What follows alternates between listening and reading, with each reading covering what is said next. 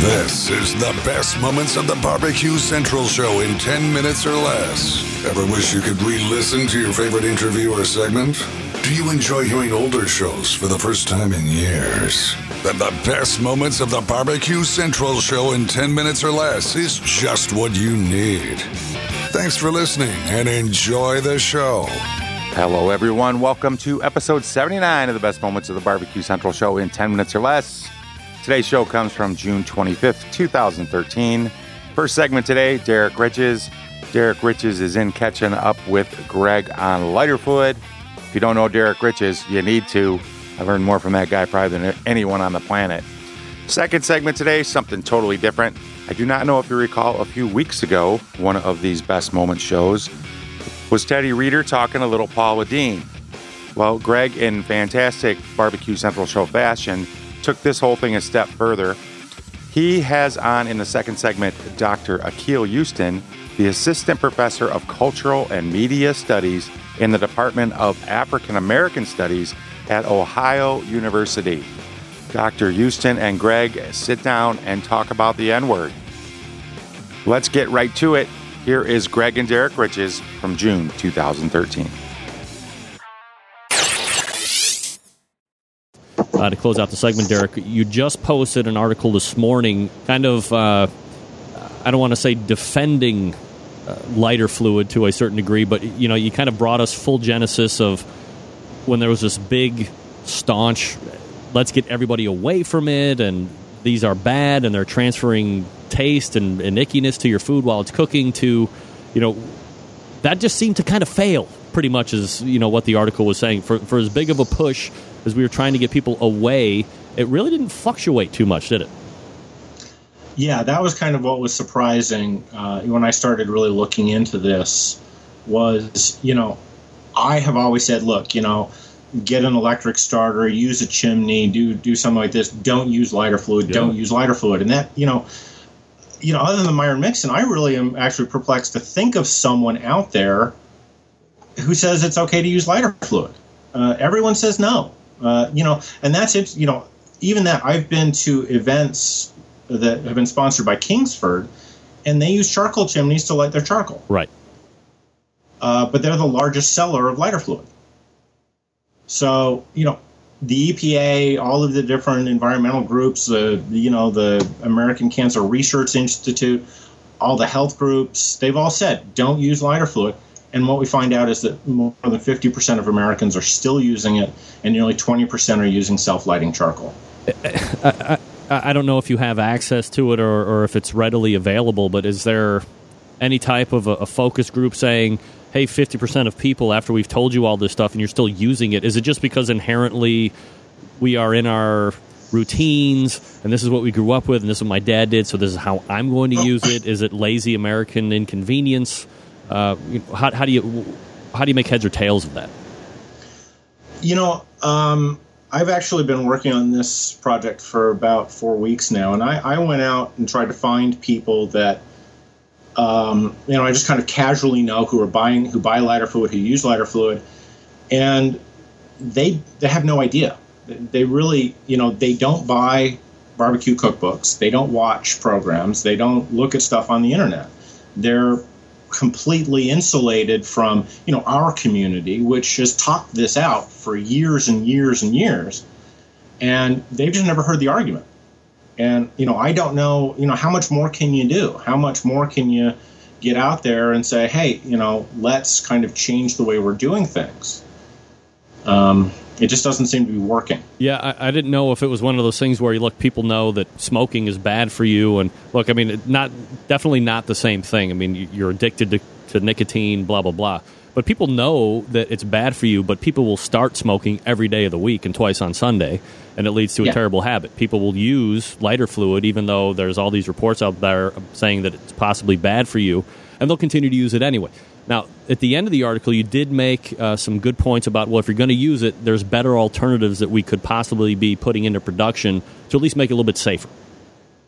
Yeah, and that's if we can't if we can't convince people to, to give up on this, there actually are products on the market which are biofuel based lighter fluids, and you know, um, I, I picked up several of them. The basic recipe is uh, plant-based oil with alcohol. Um, some uh, there's one product that's actually made from biodiesel, which means it's made from uh, you know waste oils from you know the restaurant industry.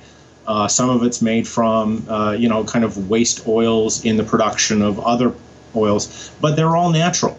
Um, they burn much cleaner, uh, and you can't smell them.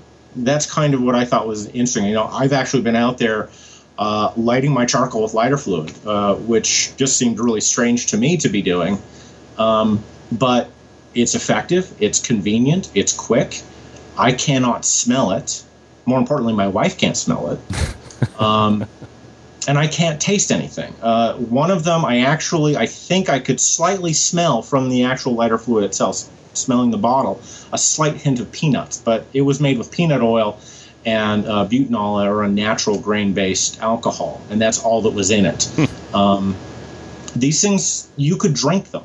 Uh, it wouldn't be good, but it won't kill you. If you look at the warnings on petroleum based lighter fluids, uh, they're horrifying. It, you know, lay on your left side, do not induce vomiting, rush to emergency room. You know, these are chemical solvents used by the industry to clean machinery, and we're using them as lighter fluid. You've covered the industry for so long now. Do you think that you know these safer lighter fluid possibilities are something that would take hold, or is this you know one of those things where you say, hey?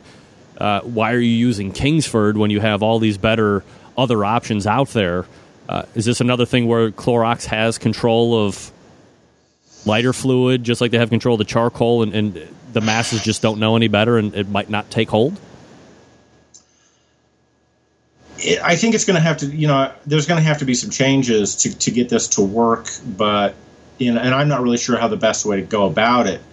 Um, what we know is is that self-lighting charcoal and, and lighter fluids create a lot of pollution.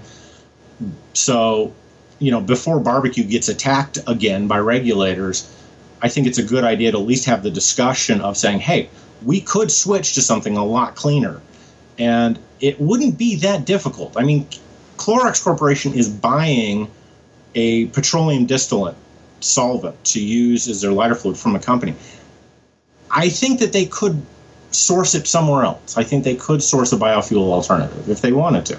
Yeah, that that would almost kind of endear them to uh, the public in a way. Hey, we realize A, and now we're going to go in this direction that's going to be safer for everybody potentially. Yeah, I mean, I don't know what it's going to take. You know, I mean, if people are using lighter fluid and they want to use it, then you know, talk to your local stores. Put it on. You know, a lot of them can maintain lists of you know suggested products to carry. So maybe we can get it into more stores. Maybe we can get more stuff out there. Um, but um, you know, I think it is a viable solution, and uh, you know, the price difference is really not all that great. So there really isn't anything hindering it. Uh, no reviews tonight except for a class and then some great talk on uh, lighter fluid. Uh, you can find him at bbq.about.com. We're talking with Derrick Riches. Derrick, always appreciate the time, and uh, we'll look for you again next month. Yeah, it's good to talk to you, Greg. You too. There he is, Derrick Riches.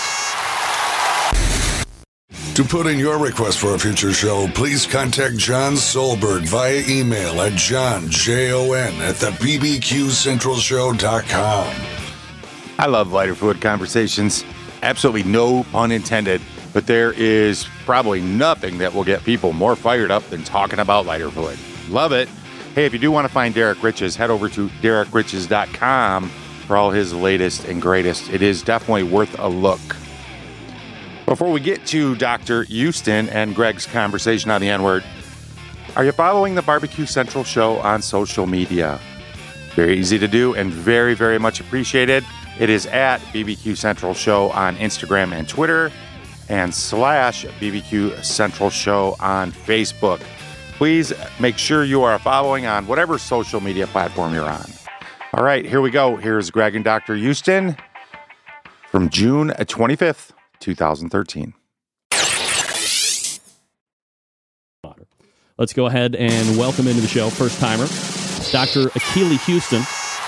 Dr. Akil Houston how are you tonight, buddy?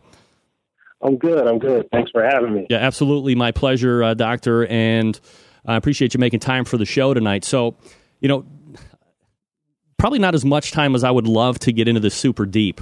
Uh, but let's see what we can accomplish here in the next few minutes. And uh, I'm going to have you maybe give me your thoughts on a bunch of different items that came up on sure. a Facebook conversation that I was having with people.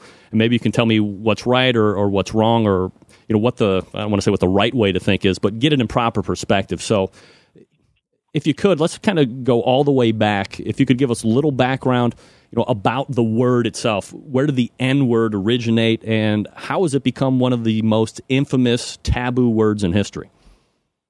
Okay, sure. So if we go back in history, its origin is Spanish and Portuguese. And for those who are in the business of selling human beings, they couldn't pronounce the word, which is negro. Um, so it came to be uh, the N word, which we commonly know it as. And it actually didn't take on a derogatory form until um, late 1800s, early 1900s. Um, but it was a way to describe um, people with dark skin, um, such as Moorish. Uh, there were other terms, and it's been spelled differently. Um, and then when it took a derogatory turn, uh, particularly in the United States, uh, it kind of has led us to where we are now. So that's a short, condensed version of the history of the word if there if it wasn't I guess originally negative, where where did that deciding turn go from not being such a derogatory term to being what it is today? Well, during the Middle Passages, Ma'afa, or slave trade as we know it, that's when it began to take on a negative turn. Uh, at some point in time, people used to use the word to just describe people with dark skin. And as uh, people with dark skin begin to be looked at as inferior, less than human, uh, that's when the word began to take on its uh, derogatory, pejorative uh, context as we know it has today. Uh, so that's around the time that the shift began to happen. All right, so uh, we're talking with uh, Dr. Akil Houston from Ohio University. there's this notion, and these are things coming off my Facebook now, so let's kind of address these one by one. There seems to be a notion that so much time has passed since slavery, civil rights, today's citizens has uh, you know never owned any slaves or, or, for the most part not known anyone who really has that racism exists today only because uh, people who wish to keep it in the forefront you know news outlets uh, to break things uh, to the general public. And if we could remove these stations everything would be a-okay like uh, we never heard that word anymore. Things would be just fine otherwise. Well, I mean, that's a popular idea, but I think people forget that there are institutional and cyclical forces that exist as a result of gender, race, and other forms of discrimination that have been with us for a very long time. So for us to kind of just get rid of the word doesn't necessarily get rid of the issues that exist. I mean, if you think about what's happening with the Supreme Court, uh, the well publicized Trayvon Martin case, uh, the nation's ongoing conversation on immigration reform.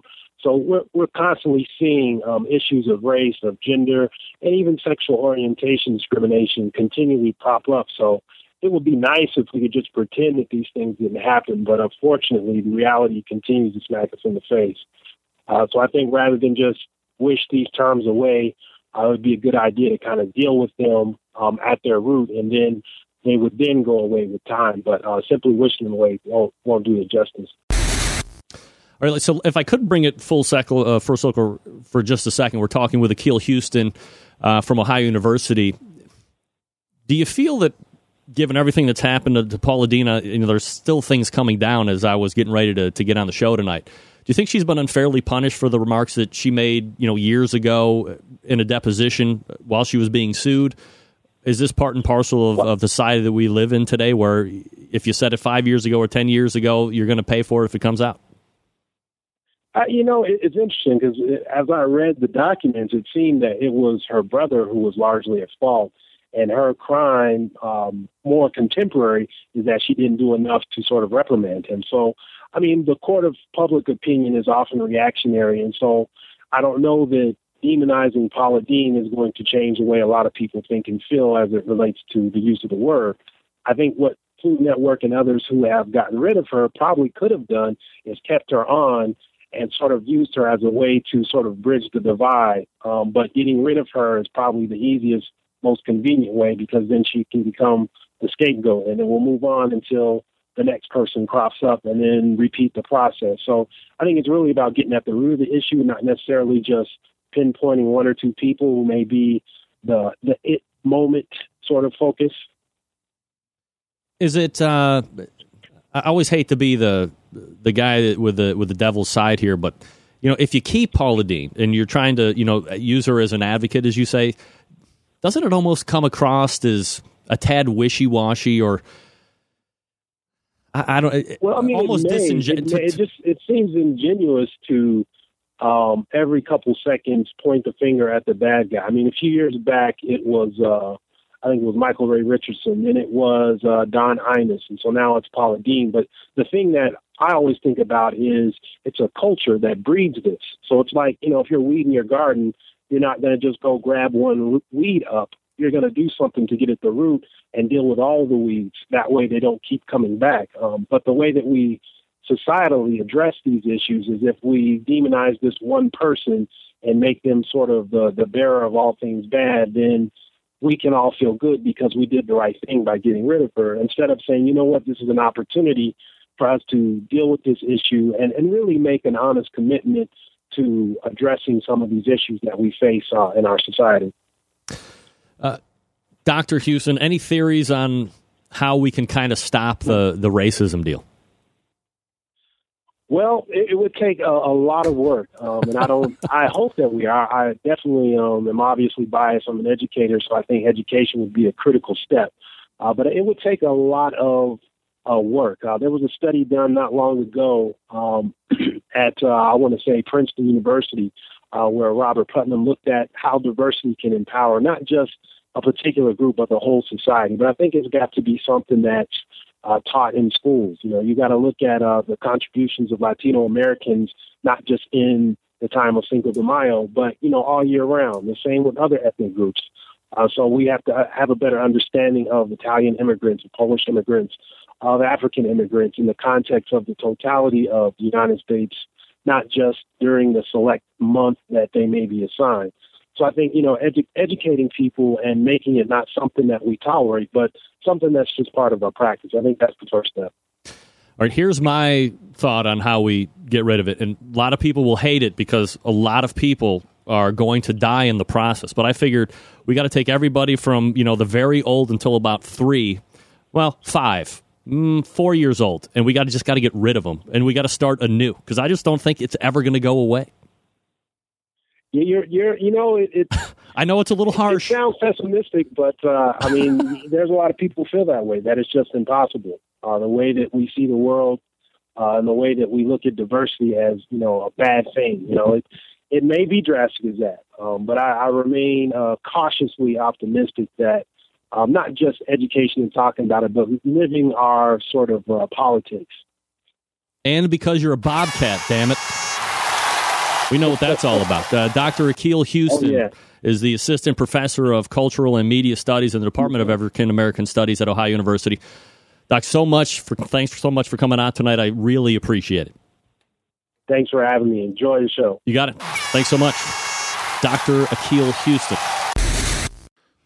And there are a few of the best moments from June 25th, 2013. There is a lot more best moments in the June 25th show head on over to the bbqcentralshow.com, hit the Best Moments archive page, go to the show notes if you'd like to hear this complete episode.